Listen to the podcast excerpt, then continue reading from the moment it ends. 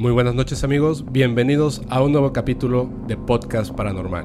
El día de hoy nos acompaña un grandísimo amigo, mi queridísimo Tony Nusa. ¿Cómo estás Tony Nusa? Mi estimado Fepo, un placer estar en este proyecto que estás emprendiendo. Este, he estado siguiendo algunos de los capítulos y pues la verdad es que me parece bastante interesante. Tengo por ahí un par de anécdotas que quería contar, así que pues creo que nos vamos a divertir esta noche. Nos vamos a divertir muchísimo. Un favor, Tony, por favor, dile a la gente rápidamente a qué te dedicas y cómo te pueden encontrar en redes sociales. Bueno, yo me dedico a varias cosas, pero eh, tal vez por la que la mayoría de la gente me ubica es por la locución. Actualmente soy locutor en EXA 99.3 en la ciudad de Mérida, pero pues también me dedico a la producción audiovisual. Y pues en todas mis redes sociales me pueden encontrar como Torinusa, Facebook, Instagram, OnlyFans, Twitter. y también eres este actor. También. Eh, efectivamente. Sí, sí, buenísimo, buenísimo. Hace muchísimas cosas, Tony. Yo les recomiendo que, que lo sigan. Y además, este va a ser un capítulo excelente porque con tu voz y carisma, qué valor, va a quedar muy bien. Tengo miedo. Tony, tengo una pregunta. ¿Tú alguna vez o recuerdas, eh, cuando estabas chico, haber visto en otro rollo un capítulo, un programa con Jaime Maussan, en donde llevaron a un, un sujeto de nombre el doctor Jonathan Reed, que presentó un brazalete supuestamente alienígena?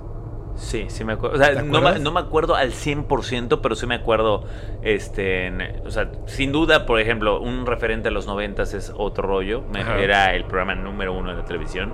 Y, por ejemplo, mi papá siempre ha sido fan del fenómeno ovni. Ah, sí. De, o sea, de, de, toda la vida. Entonces, él siempre me hablaba de, ese tipo de cosas. Y yo me acuerdo de haber visto ese capítulo que era este un brazalete totalmente plateado que tenía unas pequeñas este, inscripciones, exactamente. Sí, buenísimo. Mira, te voy a contar rápidamente para la gente que, que, este, que no conoce eh, acerca de este tema. Y también en esta historia hay dos cosas que me parecen sumamente interesantes. Uno, está, digamos, en el general, en el consciente de las personas. Está considerado como que toda la historia del doctor Jonathan Reed, su supuesta este, eh, el brazalete y el, el, accidente que ocurrió, ¿no? Donde él tuvo casi mata a un extraterrestre, se supone que todo es 100% falso. Hay una razón por ¿Ah, la cual, sí, es muy fuerte porque hay tres personas en el mundo que son referentes muy claros de cómo se puede lograr que una persona, ya sea por una amenaza o por, o por varias eh, situaciones, gente con control, puedan no solamente lograr destruir la vida de la persona al punto de que lo llamemos un charlatán, sino que además la misma persona, para poder continuar con vida, acepte que es un charlatán. Y entonces, en este caso, entra perfectamente el caso del doctor Jonathan Reed. Te voy a contar rápidamente y para todo el público que nos escucha, cómo es, eh, qué, fue lo que ocurrió. Esta historia la dividimos en dos partes. Si a la gente le gusta este primer episodio, entonces grabaremos un segundo episodio donde se cuente la segunda parte del caso del Dr. Jonathan Reed. Te voy a contar cómo fue que ocurrió. El 15 de octubre de 1996, el doctor Jonathan Reed tenía una perrita que se llamaba Susie y se fueron a dar una caminata en las montañas Cascade cerca eh, de Seattle, que era donde vivían ellos. Cuando estaban en esta caminata, la perra no se alejaba mucho de él pero cuando se alejaba generalmente era porque había algún tipo de animal, quizá un zorrillo o algo, y entonces se alejaba para, pues, para ladrarle al animal o perseguirlo lo que sea.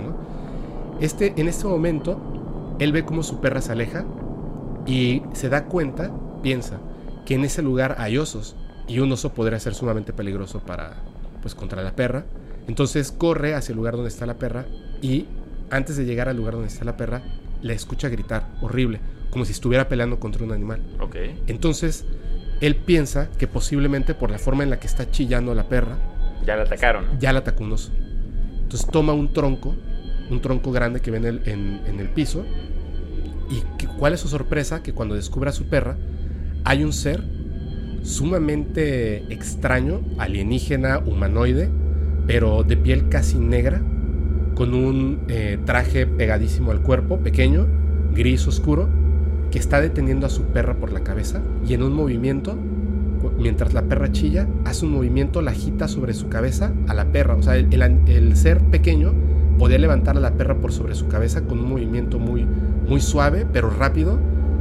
Y la perra se desprende de la cabeza y el cuerpo en ese momento se convierte como en un fino polvo que se hace como un remolino y todo el cuerpo de la perra, ya vuelto polvo, se desaparece en la nada en este remolino. Cuando el doctor Jonathan Reed ve esto, siendo que pues no tiene hijos y la perra es, ya sabes, ¿no? Es su perrija. Siente horrible y, sale esa parte de protección, aunque bueno, ya, ya está fallecida la perra, y toma el tronco, corre hacia, hacia el ser, grita y lo golpea directo a la cabeza. En ese momento el ser cae al, piso, él piensa que, lo mató, le abre el cráneo y le sale algo que pudiera ser como una masa encefálica. Y en ese momento que golpea al, ser, el doctor Jonathan Reed se siente muy mal se marea, empieza a vomitar, empieza a sentir un dolor muy fuerte, incluso le da diarrea y está unos minutos ahí en el piso. Cuando por fin se logra levantar, aún en, shock, seguía vomitando de repente y tal, se da cuenta de que lo que está frente a él pues no es un, ser de este planeta y eh, decide ir a su camioneta, a su jeep, porque en su jeep tiene una cámara de video y tiene una manta térmica. Entonces va por la manta, por su cámara de video y una cámara fotográfica. Regresa al, punto y descubre que en el terreno cerca de donde estaba este ser eh, supuestamente muerto, ve que hay una nave negra que le pone de nombre obelisco. Es un objeto que claramente el ser no podía estar, eh, no podía entrar adentro de este objeto, era un poco más pequeño y él piensa que era como una caja de herramientas flotando en medio de la nada. Él se acerca, dice que el objeto cuando lo tocaba era absolutamente helado y es como si estuviera anclado en el espacio. No podía moverlo. Era eh, imposible mover este objeto totalmente negro. Hace una grabación con la videocámara, se ve el objeto, hay una, conforme él se acerca con, su cámara al objeto, el, material se, eh, se perturba por medio de pues alguna como como reacción ruido, ¿no? O sea, ruido. hay ruido. Tiene que grabarlo un poquito de lejos, pero sí logra tomarle fotografías. ¿Existe este video? Sí, sí, sí. Lo voy a subir a las redes sociales para que la gente lo vea.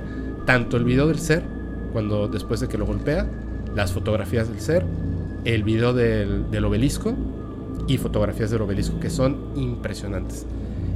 Después de que, de que sucede esto y dándose cuenta de que el obelisco pues obviamente no lo puede mover, toma la manta, envuelve al ser pensando que está muerto se lo, sube a su camioneta y se dirige a su casa. Cuando llega en un refrigerador grande de estos de piso, mete al ser para preservarlo y sin saber qué más puede hacer, pues se, acuesta a dormir. A la mañana siguiente le habla por teléfono a un, amigo suyo de nombre Gary y le comenta lo que, lo que había pasado, ¿no? No le comenta por teléfono acerca del ser extraterrestre, le dice que hubo un, incidente donde murió su perra y que necesita que vaya a su casa para que puedan ver eh, algo que él obtuvo de ese incidente.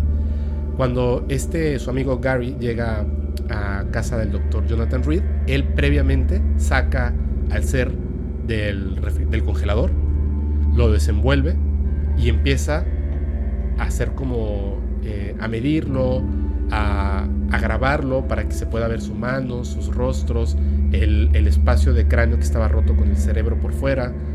Mientras él hace ¿Y esta esos grabación, videos están, existen? También también existen. Esos los vamos a subir a Facebook porque en TikTok eh, los censuran. Cuando, está, cuando está revisando al ser, el ser parpadea y se ve en el video. Es impresionante. El ser parpadea, se ve en el video y además descubre que este ser tenía una pulsera que supuestamente era para teletransportarse, es lo que comenta el doctor Jonathan Reed, que eso lo vamos a conocer en la, en la segunda parte de la historia, pero este brazalete es con lo único con lo que se queda el doctor Jonathan Reed. Cuando llega el amigo y se dan cuenta de que el ser no está muerto, comienza a producir ruidos, lo encierran y deciden hablar a la policía y contar lo que había pasado. A su casa, en lugar de que llegue la policía, llegan unas personas del gobierno, supuestamente del gobierno de los Estados Unidos, toman el ser, toman todas las evidencias que preguntan cuáles eran las cosas que existían y él, el doctor Jonathan Reed, omite decir que existen videograbaciones, fotografías y además que poseía el brazalete del ser extraterrestre. Se lo llevan pero no sin antes amenazarlos de muerte. Gary, su amigo, le dice que... por lo que entienden estos tipos eran algo, una especie así tipo hombres de negro. Tipo los hombres de negro. De hecho, él, eh, Gary, no, perdón, el doctor Jonathan Reed se refería a ellos como eh, personas que trabajan para la parte oscura, como en Star Wars, The Dark Side. Ah, ok. Entonces, porque en realidad no saben si se trata de gente del gobierno o si es alguna organización secreta por separado, ¿no? Cuando se llevan al ser y los amenazan de muerte, el doctor Jonathan Reed le dice a Gary que lo mejor es mantenerse en silencio. Pero Gary no puede mantenerse en silencio. Lo persiguen a Gary, intentan matarlo, no lo matan, pero le dejan eh, muy mal, al grado de que Gary está en un estado vegetal. Wow. Al doctor Jonathan Reed lo balacean en la carretera.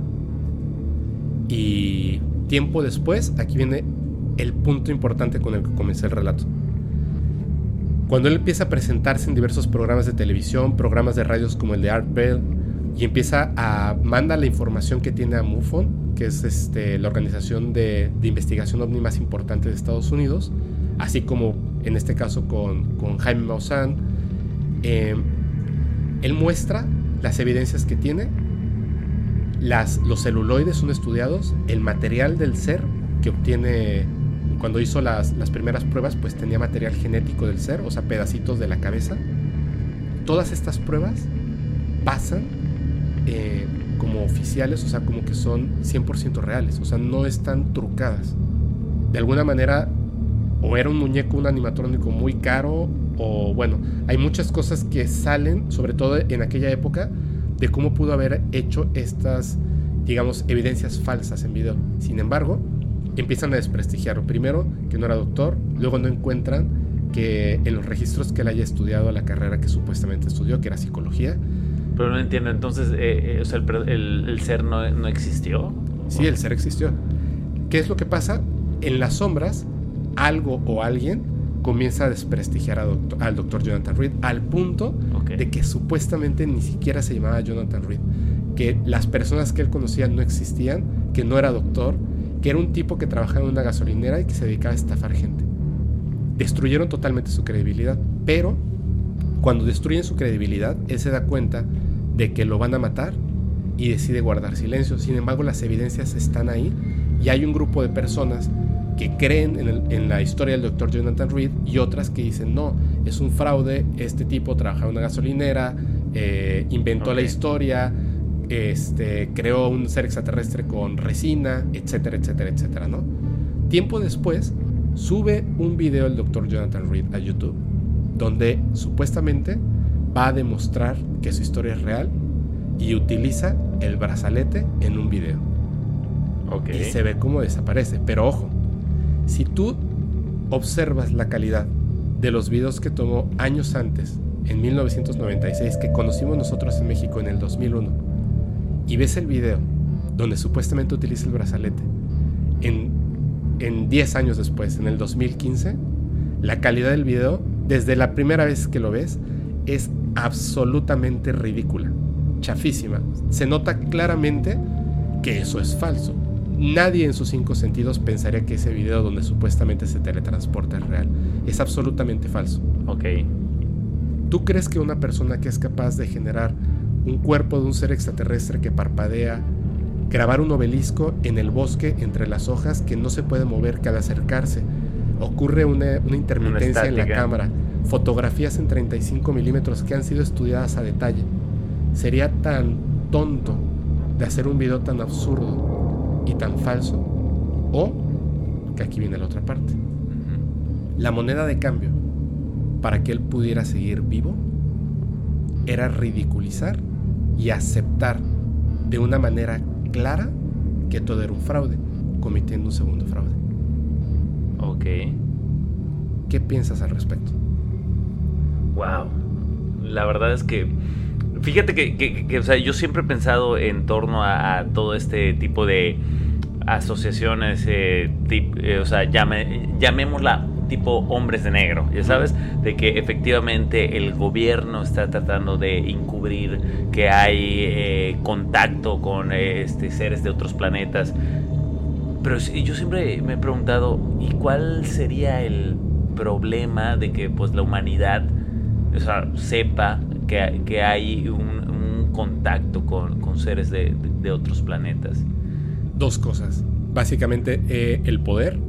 Si el poder no significa el dinero, el poder va más allá de eso. Por ejemplo, tú conoces Norcorea. ¿Has escuchado o has visto alguna vez un documental sobre Norcorea? Sí, sí, sí, claro. Antes de que el gran líder que está ahorita, que es el hijo del líder original, cuando estaba el gran líder original, la gente pensaba que en los Estados Unidos se comían a los niños. Se los enseñaban en las escuelas. Pensaban que su selección de fútbol llegaba al mundial y le ganaba a Portugal en la final 7 goles a 1. Editaban videos haciéndole creer a la gente porque la única, lo único que ellos tienen para conocer el mundo son los medios oficiales. Son los medios oficiales. Entonces podían inventar cualquier cosa y si tú entrevistabas a las personas que viven ahí, ellos de verdad piensan que el demonio vive en Estados Unidos y que la gente en Estados Unidos come niños. Eso es el poder, no es el dinero. Si tú tienes el poder y logras que la gente crea lo que tú dices y vivan como tú dices, gozas de absolutamente todos los privilegios. Si a eso le sumamos que en, el, en lo que hablamos de, toda la temática extraterrestre, se supone que los extraterrestres, por ley, ley universal, o sea, literalmente hay una confederación intergaláctica, que lo platicaba en un capítulo anterior, ellos no pueden hacer contacto abierto con el ser humano hasta que el ser humano sea capaz de descubrir la tecnología que le permita llegar a otros puntos del universo de manera instantánea, es decir, doblar el universo. Cuando nosotros sepamos esa tecnología, como evidentemente podemos reconocer en ese momento cualquier punto del universo y ver por nuestros propios ojos que existe vida inteligente en otros planetas, entonces ya no hay por qué esconderlo. Pero mientras tanto, se tiene que mantener en silencio. ¿Qué pasa con las naciones, personas poderosas, que más allá de creer o no creer, saben que existe ese contacto, tienen ese contacto, intercambio de tecnología y que no se debe demostrar al público. ¿Qué haces con tanta información? ¿La mantienes en secreto para ti o la compartes? No, pues eh, si, puedes lucrar con ellas o tienes las posibilidades de lucrar con ellas, pues sí, creo que... Incluso matarías, ¿no? Exactamente, creo que, mejor lo, mantienes en secreto. Pero a lo que yo voy, eh, o sea, creo yo que, que mucha gente cree, por ejemplo, yo creo que sí, o sea, creo que el universo es tan grande y tan vasto que se me hace muy estúpido pensar que somos los únicos seres inteligentes en, o sea, eh, somos un granito de arena, entonces, por, o sea, se me hace muy tonto pensar de, ah, sí, estamos solos, eh, este, tanto espacio para solo ocupar un, granito de arena, ¿no? Exactamente, entonces eh, por, eso precisamente yo digo, creo yo que es mucha gente la, la, que efectivamente cree en todo esto, entonces digo, al final no, muchas veces eh, pienso, eso se me hace una tontería guardarlo, aunque pues sí entiendo. Incluso por allá he leído que los principios, no, no que a ciencia cierta, pero los principios de o sea, por ejemplo, el, horno de microondas, la tecnología de los celulares y todo eso, el chip y todo eso, o sea, viene de, o sea, de, de, conocimientos que, que, fueron heredados por tecnología extraterrestre y que fue desarrollada ya y llevada a cabo por, los humanos. Sí, de hecho es, es un tema que vamos a tocar más adelante en el podcast que tiene que ver con Roswell y cómo por medio de contratos del gobierno se les entregaron, como bien lo dices, objetos alienígenas a ciertas empresas cuyo cometido era esa tecnología alienígena convertirla en tecnología americana. Porque lo que le dijeron a las empresas no, o sea, no les dijeron que era tecnología alienígena. Les dijeron que era tecnología de, de otras naciones.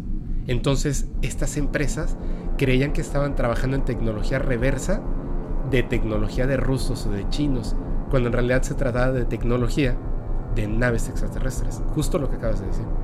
Pero bueno, eso ya, ya lo tocaremos más adelante. Tony, vamos a hacer una brevísima pausa para que regresando nos cuentes a detalle la primera historia paranormal que tienes. Va. Tony, ahora sí, estamos todos listos para escuchar esa historia. Mira, este, antes eh, que nada, eh, también quiero comentarte que a, lo mejor por lo mismo que trato de e, es que no me considero escéptico, porque yo sí creo mucho en las energías, creo en, el, en los fenómenos ovnis, cosas paranormales, pero como que ah, trato de autoconvencerme de que por momentos como que no existe, sobre todo para poder dominar lo que es el miedo. ok, entonces yo muchas veces como que dice, tranquilo, no, o sea, no, esto es ficción, que no sé qué, o sea, en el fondo creo, pero creo, o sea, creo que, o sea, trato siempre de dominar mi cabeza para convencerme, o sea, si de repente escucho este ruidos, escucho algo como que tiene una lógica. Buscarle una respuesta lógica. Una respuesta lógica de a lo mejor es esto, precisamente para que yo me pueda, por ejemplo, en, alguna ocasión entraron a robar este a, una casa que, en la que yo vivía este y estaba todo oscuro eh, o sea, yo o sea, llegué, de, repente en, ese momento de la, tarde que ya oscureció y, pues llego y la puerta está abierta, entonces yo no sabía si la persona estaba dentro estaba, o, ya se había ido. Entonces, eh, o sea, en, automático dijo, no, o sea, no me puedo quedar acá afuera y, qué bueno, o sea, digo, sí me quedé un rato observando a ver si aparecía alguien o algo así, pero pues automáticamente dices, no, tengo que entrar porque pues, o sea, y si está la persona allá que, que, entró a robar, pues, eh, o sea, todo es en automático, entonces eh, automáticamente eh, tratas de convencer a tu cabeza de, tranquilo, todo está bien, ya se fue, o sea, y lo mismo, o sea, tratas de convencerte como para que puedas tomar esa decisión de sentirte medianamente seguro de poder entrar a un territorio donde no sabes si se te va a aparecer ahorita un, un, compadre y menos si está este, armado o, con algo.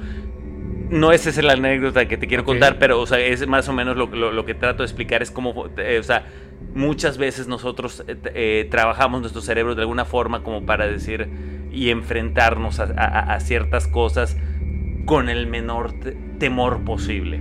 O sea, enfrentarnos a un fenómeno desconocido con ideas conocidas. Exactamente. Entonces, eh, yo durante toda mi adolescencia y parte de mi juventud pertenecía al grupo de Boy Scouts de, aquí de Mérida, del grupo 3.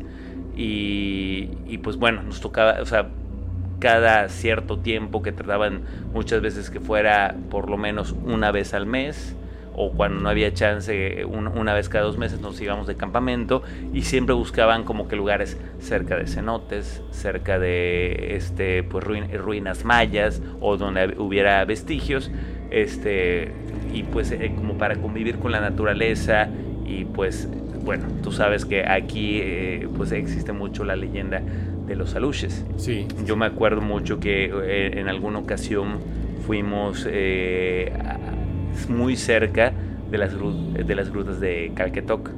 Me encantan, sí. Entonces, este, sí, o sea, y de, por sí, o sea, digo, en esa ocasión no entramos a las grutas como tal, pero sí acampamos muy cerca, o sea, muy cerquita de donde estaba la entrada y todo esto. Entonces, eh, previamente a, todo esto, no, la, la, persona que nos estaba, porque digo, no hay como que un dueño de esos terrenos, pero sí tienen por lo mismo que de repente las mismas personas del pueblo a veces agarran y, pues se ponen ahí jarras y, y, como que tratan de armar la fiesta por lo menos ahí en la, entrada. Entonces muchas veces los comisarios tienen como que personas encargadas eh, de, cuidar estas, estas zonas para que no se vaya a meter a alguien o, que les den eh, alguna lana.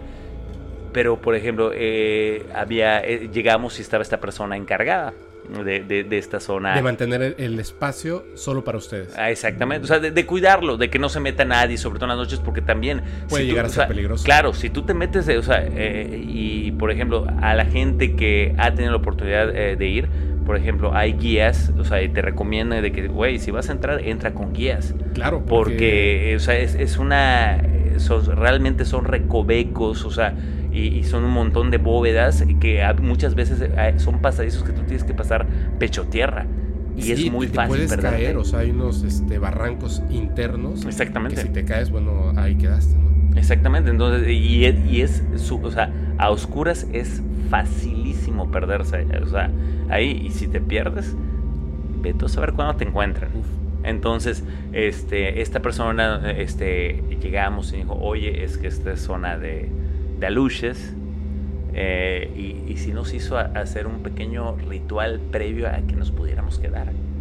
O sea, nos hizo este. ¿Nos puedes decir cómo fue ese ritual así de manera breve?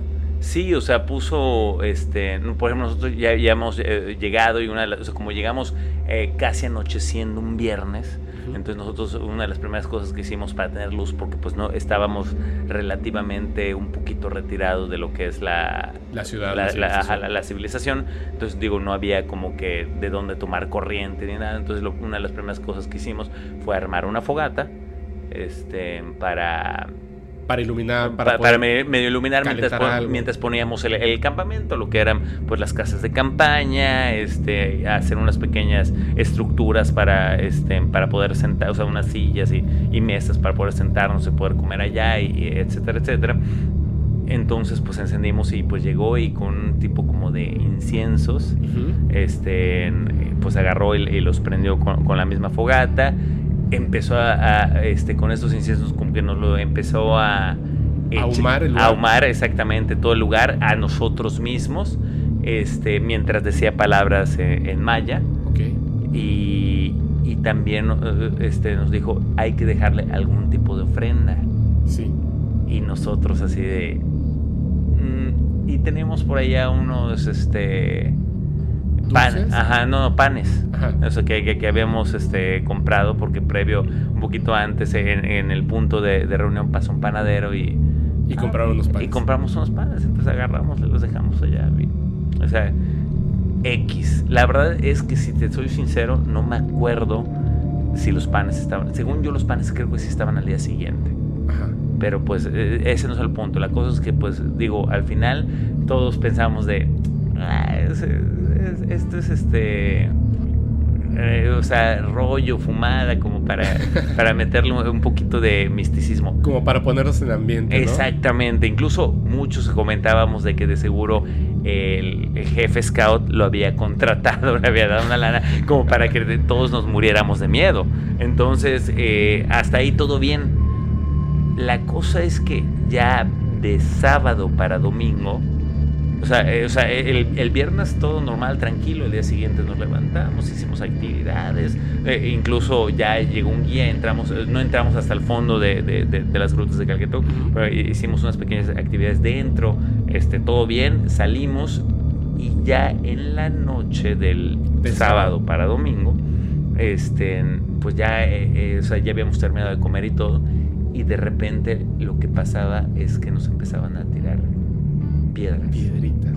Ya sabes, y éramos así de que... ¿A las casas de campaña? A las casas de campaña, no, y, también mientras estábamos comiendo.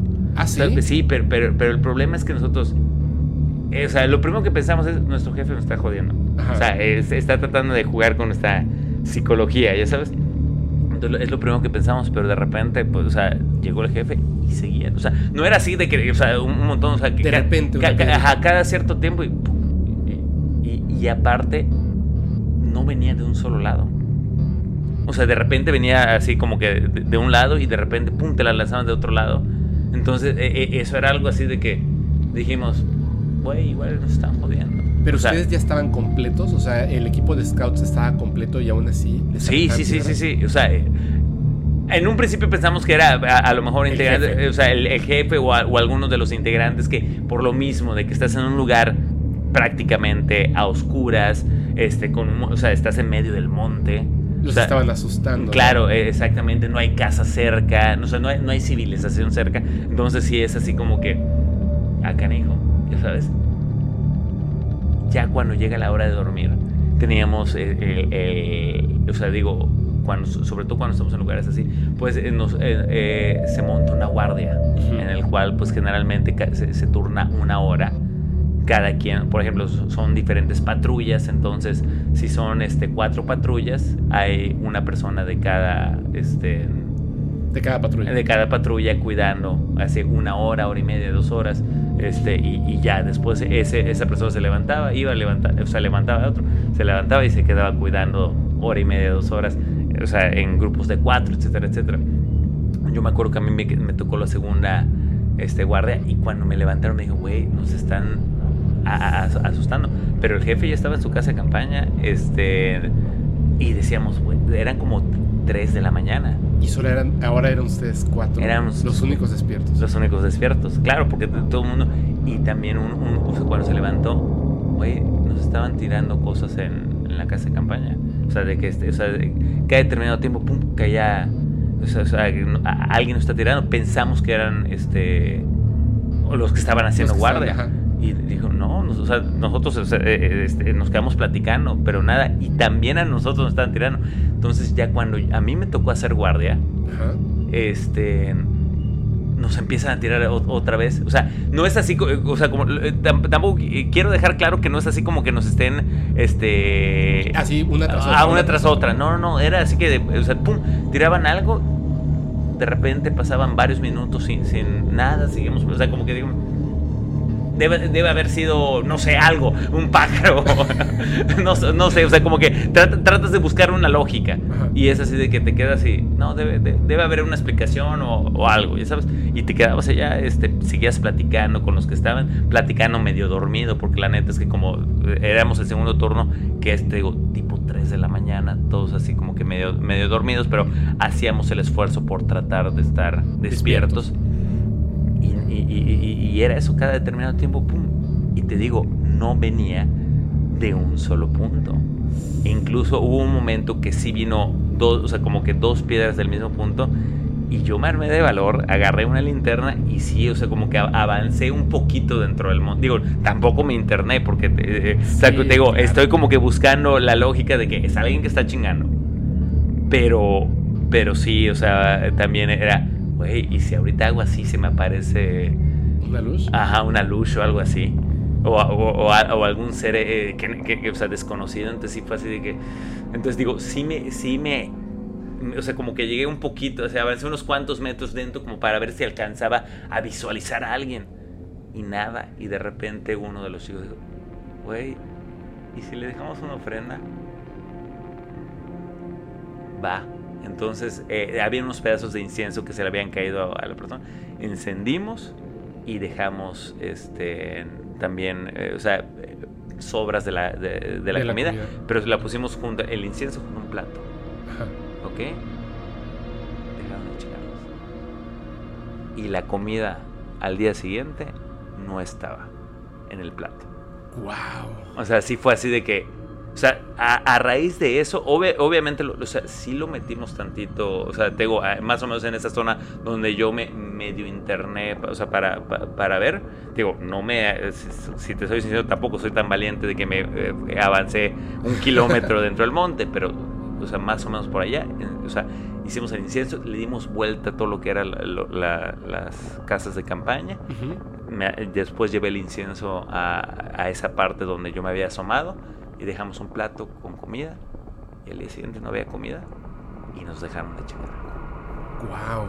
Entonces, sí, o sea, sí fue así de que, te digo, yo muchas veces quiero decir, no, de seguro nos estaban fregando, pero te juro que son muchas coincidencias que, que sí digo, ah, canijo. Es que te, te digo algo, no sé si ya lo conté, espero que no, porque si no voy a sonar un poco repetitivo. Cuando yo me vine a vivir aquí a, a Mérida, fui a acampar a un lugar que se llama San Ignacio, que también es una villa scout. Claro, Pero fui con dos personas, dos amigos, eh, uno del DF y otro de aquí de, de Mérida, Yucatán, que no, o sea, no éramos scouts, solamente sabíamos que podíamos acampar en ese lugar. Entonces llegamos y los tres nos quedamos a, pusimos una casita de campaña, la fogata, lo mismo. Pero no había nadie que nos cuidara. O sea, llegamos y nos internamos y dijimos, aquí es un buen lugar. Entonces, eh, esa noche uno, uno de mis amigos había llevado una radio de baterías y un cassette donde había grabado varios capítulos de La Mano Peluda. no. Entonces empezamos a escuchar los capítulos de La Mano Peluda y de repente se- en la casa de campaña, estábamos los tres adentro, sonaba algo que, que golpeaba contra la casa de campaña, como comentas, igualito, o sea, no, no uno detrás de otro, sino de repente como piedritas, así, pac, pac. Y yo pensé lo mismo, yo pensé que era algún tipo de animal, un murciélago o algo así en la noche, que dejaban caer comida, o los árboles que dejaban, comer, dejaban caer, perdón, alguna semilla, y golpeaba. Y el que era de aquí de Mérida, Yucatán, nos dijo, son los aluches. Es la primera vez que yo escuchaba de los aluches. Y dije, ¿qué? Y nos, nos empezó a contar que son duendecitos que viven eh, por aquí, que los mayas les tenían mucho respeto y etcétera, etcétera, y que teníamos que dejar una ofrenda. Y la verdad es que nosotros, pues siendo de la Ciudad de México, nos reímos y dijimos, no, qué ofrenda que vamos a dejar. Aparte ni tenemos nada que vayamos a dejar, ¿no? Y seguimos este, escuchando los capítulos de, La Mano Peluda, cuando de repente ya no, o sea, no fue una piedrita, estábamos así escuchando, no sé, una historia, y en una parte súper terrorífica cayó una piedra grande. O sea, ya no, ya no era algo que, digamos, que una semilla o algo así, claro. O sea, era una roca. O sea, nos habían aventado una piedra grande en la casa de campaña. Y mi amigo abrió y salió corriendo, pero como pensando que era otra persona que nos había estado como siguiendo quizá y nos estaba aventando cosas. Salió corriendo, yo me quedé, la verdad, así congelado, porque fue muy fuerte el sonido. Salió y regresó y dijo, no hay nada. Y nos dijo, son los aluches. Dijimos, ¿qué hacemos? Entonces, como no sabíamos, pues no sabíamos cómo hacer una ofrenda, por eso te preguntaba. Lo único que se nos ocurrió fue pedir permiso y dejamos unos cigarros. Les dejamos unos cigarros y nos volvimos a meter y ya no pasó nada. Entonces, yo siempre me quedé pensando que quizá lo mismo que comentabas, ¿no? Que tratas de buscar una respuesta lógica. Y ¿será que haya, haya sido alguna persona, no sé, algún borrachito que estaba aventando piedras, o sea, nosotros por molestar, y cuando dejamos los cigarros, quizá dijo, ah, qué padre, unos cigarros, y agarró los cigarros y se los llevó, ¿no? Pero se me haría muy raro porque estábamos en el pueblo, en la parte donde se hace la, eh, donde hacen los campamentos scout, pero no nos quedamos pegaditos a la hacienda. O sea, nosotros nos metimos lo más lejos posible. Y esa fue la primera vez que yo escuché de los aluches. Qué buena historia, Tony de verdad. Sí, o sea, y digo, y hay otra que, que también siempre me quedé con la duda, ah, e, esa no es tan, estamos, eh, eh, nos, tocó, nos tocó acampar en una playa, también en una playa semi, digo, vivimos ahorita, eh, o sea, aquí en Yucatán, ah, a 20 minutos está la playa, entonces si, no nos fuimos a, a, una de las playas eh, típicas, es, como podría ser Progreso, Chelem, que, que, pues están habitadas esas playas, nos fuimos, o sea, si estaba retirada como una hora, no me acuerdo específicamente en cuál, pero te digo, sí, e, e, estábamos también igual, o sea, aparte de, las dinámicas de esos campamentos, era que estuvieras, eh, pues, práctico, o sea, previeras todo lo que podrías necesitar y ya llegando allá era valerte por, o sea, si se te olvidó algo, improvisa, adáptate y, o sea, que, es prácticamente la función. Mm, entonces, eh, me acuerdo que estábamos solo y lo mismo. Volvimos a hacer esto de las eh, guardias y todo eso y de nueva cuenta a mí me tocó todo el mundo estaba dentro. En, esa ocasión no me acuerdo por qué estaba yo solo haciendo la guardia. No, eh, o, sea, porque creo que, o sea, digo, no fue un campamento de... Tan grande, ¿no? Tan, grande que fue todas las tropas, toda la tropa, sino fueron creo que solo dos patrullas o, o incluso solo una.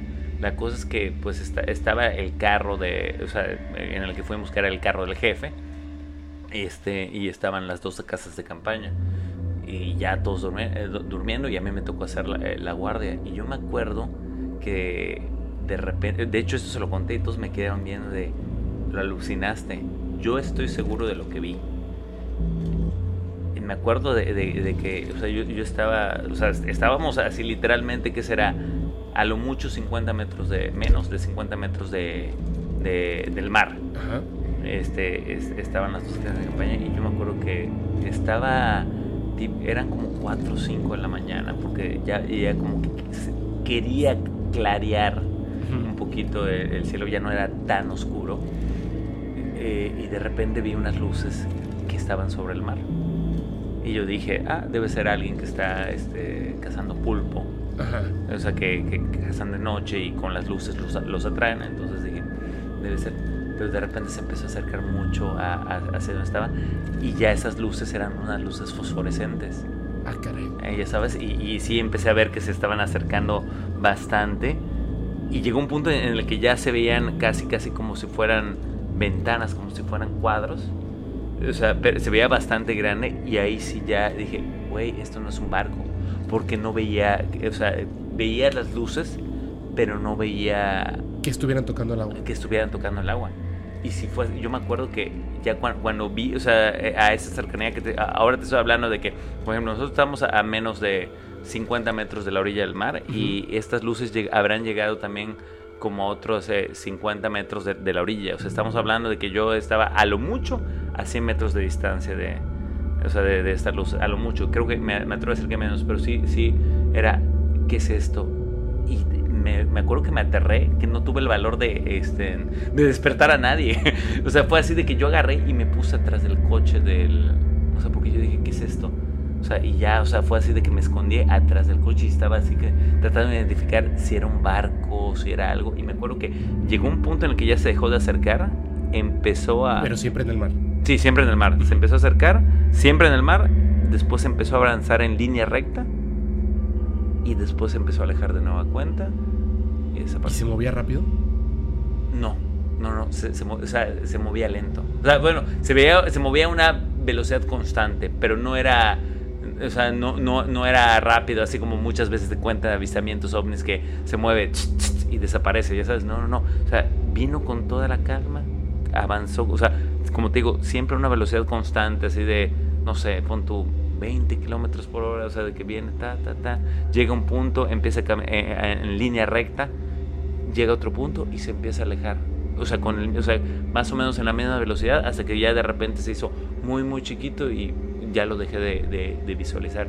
Pero yo me acuerdo que en ese momento que estuvo en línea recta, pues prácticamente era el momento que estaba frente a nuestro campamento y yo me, yo me, yo me escondí atrás, o sea, me escondí para que no me vieran, pero, pero siempre acechando, porque dije, bueno, si se acerca más, a lo mejor si les grito de, wey, o sea, para que se levanten los del campamento, pero pero sí me acuerdo que se acercó, empezó a avanzar así en línea recta y yo estaba así como que observando, y decir, o sea, no sé, pero jamás pude identificar. Y te digo, yo solo vi las luces.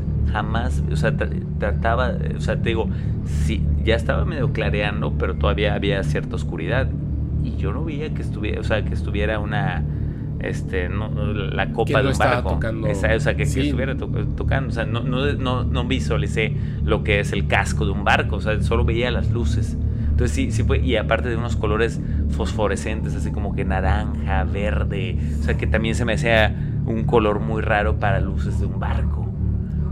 Entonces te digo, esto siempre fue un, o sea, un misterio. Y yo se lo conté al día siguiente y todos me dijeron, güey, no, o sea, todos dijeron, es un barco, es un barco. Pero te digo, yo siempre he afirmado, y hasta la fecha no he visto ningún barco que tenga luces de ese, de, ese color. Claro. Eh, o sea, eh, o sea, en mi vida. Incluso a veces de noche cuando veo barcos eh, pasando, etcétera, etcétera. Jamás he visto que tengan colores fosforescentes, verde, naranja.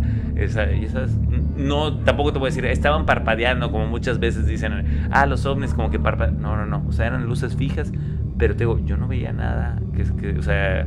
Pero sí después veías las luces como, como ventanitas, ¿no? Como ventanitas, sí. ¿Cuadraditas? Eh, eran como tres cuadraditas y las dos de la punta estaban este, un poco triangulares. Como si fuera la forma de un ovni. Sí. O sea, yo, por un momento... Es, que va, a sonar trillado porque sí, efectivamente, o sea, sí, pero también podría ser la forma de un barco aerodinámico. Es, lo que te digo, o sea, no sé. Pero te digo, yo hoy me preguntas y te puedo decir que no era un barco, porque digo, hasta la fecha no he visto en un barco con esos colores, este, ni, o sea, la forma en que se movía, como que no, hubiera, no había una resistencia por parte de, del mar, ya sabes. Es que uno se da cuenta cuando está frente a algo que, que efectivamente no es algo que puedas reconocer de las cosas que has visto antes, ¿no? O sea, ese, ese, es el momento en el que te das cuenta de que hay algo extraño, que decides mejor alejarte y esconderte porque evidentemente no es un barco. Sí, claro, o sea, fue eso, o sea, y, aparte la forma, como te digo, no venía rápido porque no fue así como, o sea, a lo mejor, o sea, ahí sí hubiera, eh, o sea, sí me hubiera alarmado y a lo mejor se hubiera dicho, güey, despierten, o sea, porque si hubiera sido una señal de pánico que de repente ves un puntito y de repente, ¡pum!, de putazos se, acerca, entonces sí diría, güey, esto no es normal, pero como vino tan despacio y yo, al principio dije, es un barco. Pero ya cuando de repente, pum, llega un punto que se para y empieza a avanzar ya en línea recta. Y, y yo digo, no esto, esto no es un barco, pero puede ser que sí, pero estoy seguro que no. Entonces fue por eso que, eh, o sea, mi, primera inercia fue, me voy a esconder, porque o sea, me dio miedo. Pero qué bueno que te escondiste. O sea, vamos a pensar que no era un barco. ¿Y qué hubiese pasado si te hubiesen visto y todos tus compañeros durmiendo? O sea, te llevan y luego al día siguiente estás ahí y dices que te llevaron una nave extraterrestre o no recuerdas qué pasó. Qué extraño sería, ¿no? O sea, te, lo juro que, eh, o sea, incluso esta historia no la cuento mucho. O sea, lo saben mis compañeros de, o sea, de eso y a lo mejor muchos ya ni se acuerdan de, de esa historia, pero yo me acuerdo que yo les conté de, güey, pasó esto. O sea, yo lo vi yo lo vi, todos me dijeron, güey, de seguro un barco, que no sé qué, y todo así, de, ay, o sea, eh, eh, estás loco, a lo mejor te dormiste. Le dije, no, no, o sea, este, estoy seguro. De hecho, me acuerdo así perfectamente, o sea, te lo estoy contando y me acuerdo perfectamente el momento de que yo me puse atrás del, cofre y de, hecho me acuerdo que me agarré de la llanta de... de, ah, o sea, estás súper escondido. Sí, sí, sí, o sea, me agarré de la... O sea, me acuerdo que me puse atrás del coche porque el coche también estaba paralelo. Entonces, aquí estaban las casas de campaña y yo me fui atrás del coche, me escondí, pero, o sea, siempre visualizando y me agarré de la llanta de de, o sea, del carro era un suru, o sea, un suru de los viejitos de cuadraditos. Y me acuerdo, o sea, que, me agarré de la llanta y, estaba así como que, porque si era algo así, decir, güey, esto no es normal. No es normal, o sea, y, jamás había visto algo así. Me acuerdo que vi que, pasó. Ya me, me, acuerdo que, o sea, ya una vez que terminó de pasar casi enfrente de donde estaba el campamento, o sea, y siguió, te digo, siempre en línea recta, yo me acuerdo que ya me paré y, o sea, y me le quedé viendo, incluso ya me acerqué por donde están las casas de campaña y yo así como que tratando de visualizar de es no es un barco y ya de, repente se empezó a alejar. Y ya te sentías más seguro y ya saliste. Sí, o sea, ya, ya, había salido, pero porque ya pasó enfrente, enfrente del campamento. Entonces, sí, sí, o sea, siempre me quedó esa duda. Y te digo, yo aseguro que no era un barco. Muy bien. Tony, te agradezco muchísimo eh, ¿Nos recuerdas, por favor, tus redes sociales? Eh, estoy como Tony Nus en todas mis redes sociales ahí para lo que quieran. Muchísimas gracias. Espero que regreses muy pronto. Esta fue unas muy buenas historias. De verdad, muy buenas historias. La de los aluchos me, me encantó y todo lo que tenga que ver con el fenómeno ovni, bueno, me fascina. Te agradezco mucho que estés aquí.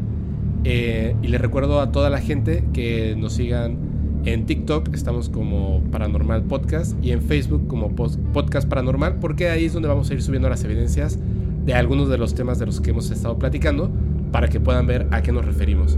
Les agradecemos mucho, te agradezco mucho Tony. Eh, amigo, este, de hecho yo ya quiero ver el video de, la, historia que contamos al principio. Mañana, porque, si me dejaste así de... Ah, mañana lo voy a subir para que la gente pueda verlo y ya que, que vean los videos de este extraterrestre y del obelisco, ya después cuando estemos hablando del podcast sepan a qué nos referimos. Va. Muchísimas gracias y les recuerdo a todos, este podcast es mejor si lo escuchan en una carretera mientras manejan en la noche y no tienen a nadie que abrazar.